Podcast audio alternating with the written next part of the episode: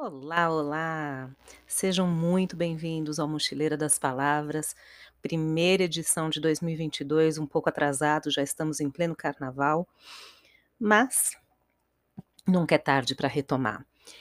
E já que estamos em ritmo de carnaval, eu decidi trazer para vocês uma história escrita por mim sobre carnaval, né? Uma história passada no, em plena época de carnaval. Antes de começar a ler, vou explicar o porquê dessa história. Ah, no ano de 2019 saiu um edital para uma antologia chamada Carnaval de Emoções. Aí houve um concurso, meu texto foi um dos escolhidos e foi publicado no livro Carnaval de Emoções, organizado por Eric Tomás e Marlon Souza. Esse livro foi publicado em 2020 pela LN Editorial fazia parte da, da antologia que a história ocorresse ou na década de 50 ou na década de 60. Eu escolhi o ano de 1953. E aí, em cima da data escolhida, eu fiz algumas pesquisas para não escrever coisas aleatórias. Então, eu fui pesquisar, por exemplo, quando foi o carnaval de, 2000, de 1953. Terça-feira de carnaval caiu no dia 17 de fevereiro. Então, isso faz parte, nessas datas fazem parte da, da minha história, do meu enredo.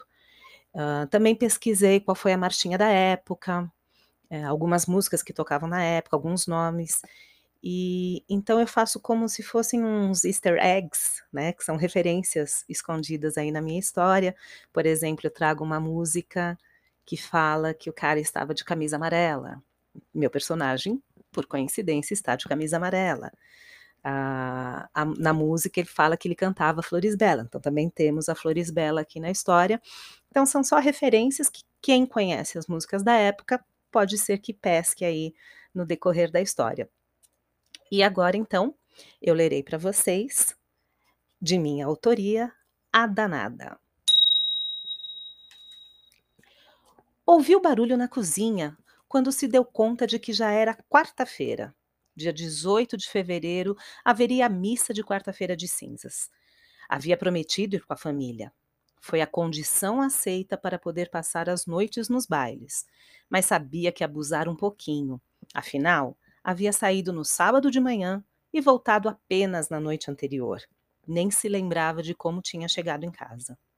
Precisava ir, era necessário pagar pelos seus muitos pecados mas não queria que fosse hoje. Seu corpo todo doía e a cabeça latejava. Não era para menos. Desde sábado na folia, havia dançado, bebido e fumado o suficiente para uma vida. Fanfarrão que era, não perdera um só bloco. E os bailes, isso sem mencionar o deleite da carne. Ah, o carnaval! Seus olhos mal se mantinham abertos. Ajeitou-se na cama novamente havia se deitado com a roupa que usara nos quatro dias: uma camisa amarela de seda, um lenço branco na lapela, com suas iniciais bordadas, calças e sapatos pretos.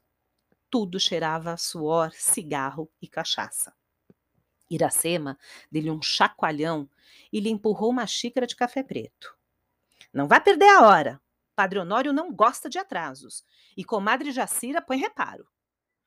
Engoliu o café e uma aspirina esfregou os olhos e se levantou, cantarolando a nova marchinha a caminho do banho.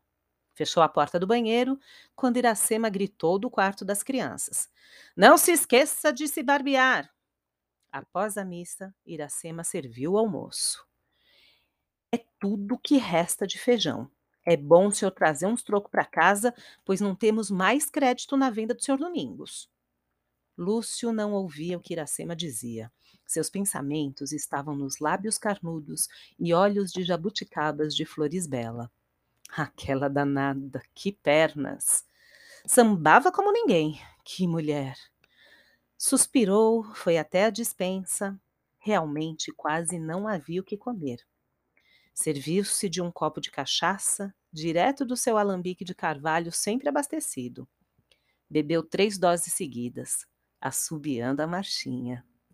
1953 entraria na história como o ano da melhor marchinha de carnaval de todos os tempos. sem querer menosprezar a grande Chiquinha e suas composições memoráveis.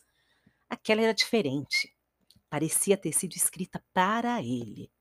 Chegou a imaginar que, por chacota, poderia alegar sua autoria. Seria uma boa anedota na, rosa, na roda de amigos. Mais uma dose. Iracema apareceu com sua camisa nas mãos. Cheirava perfume de mulher e estava manchado de batom vermelho no colarinho.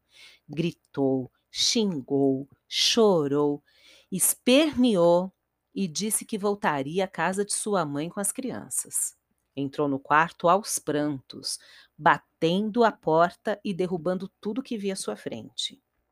Lúcio encheu mais uma dose, virou em um só gole e saiu cantando a marcha do ano.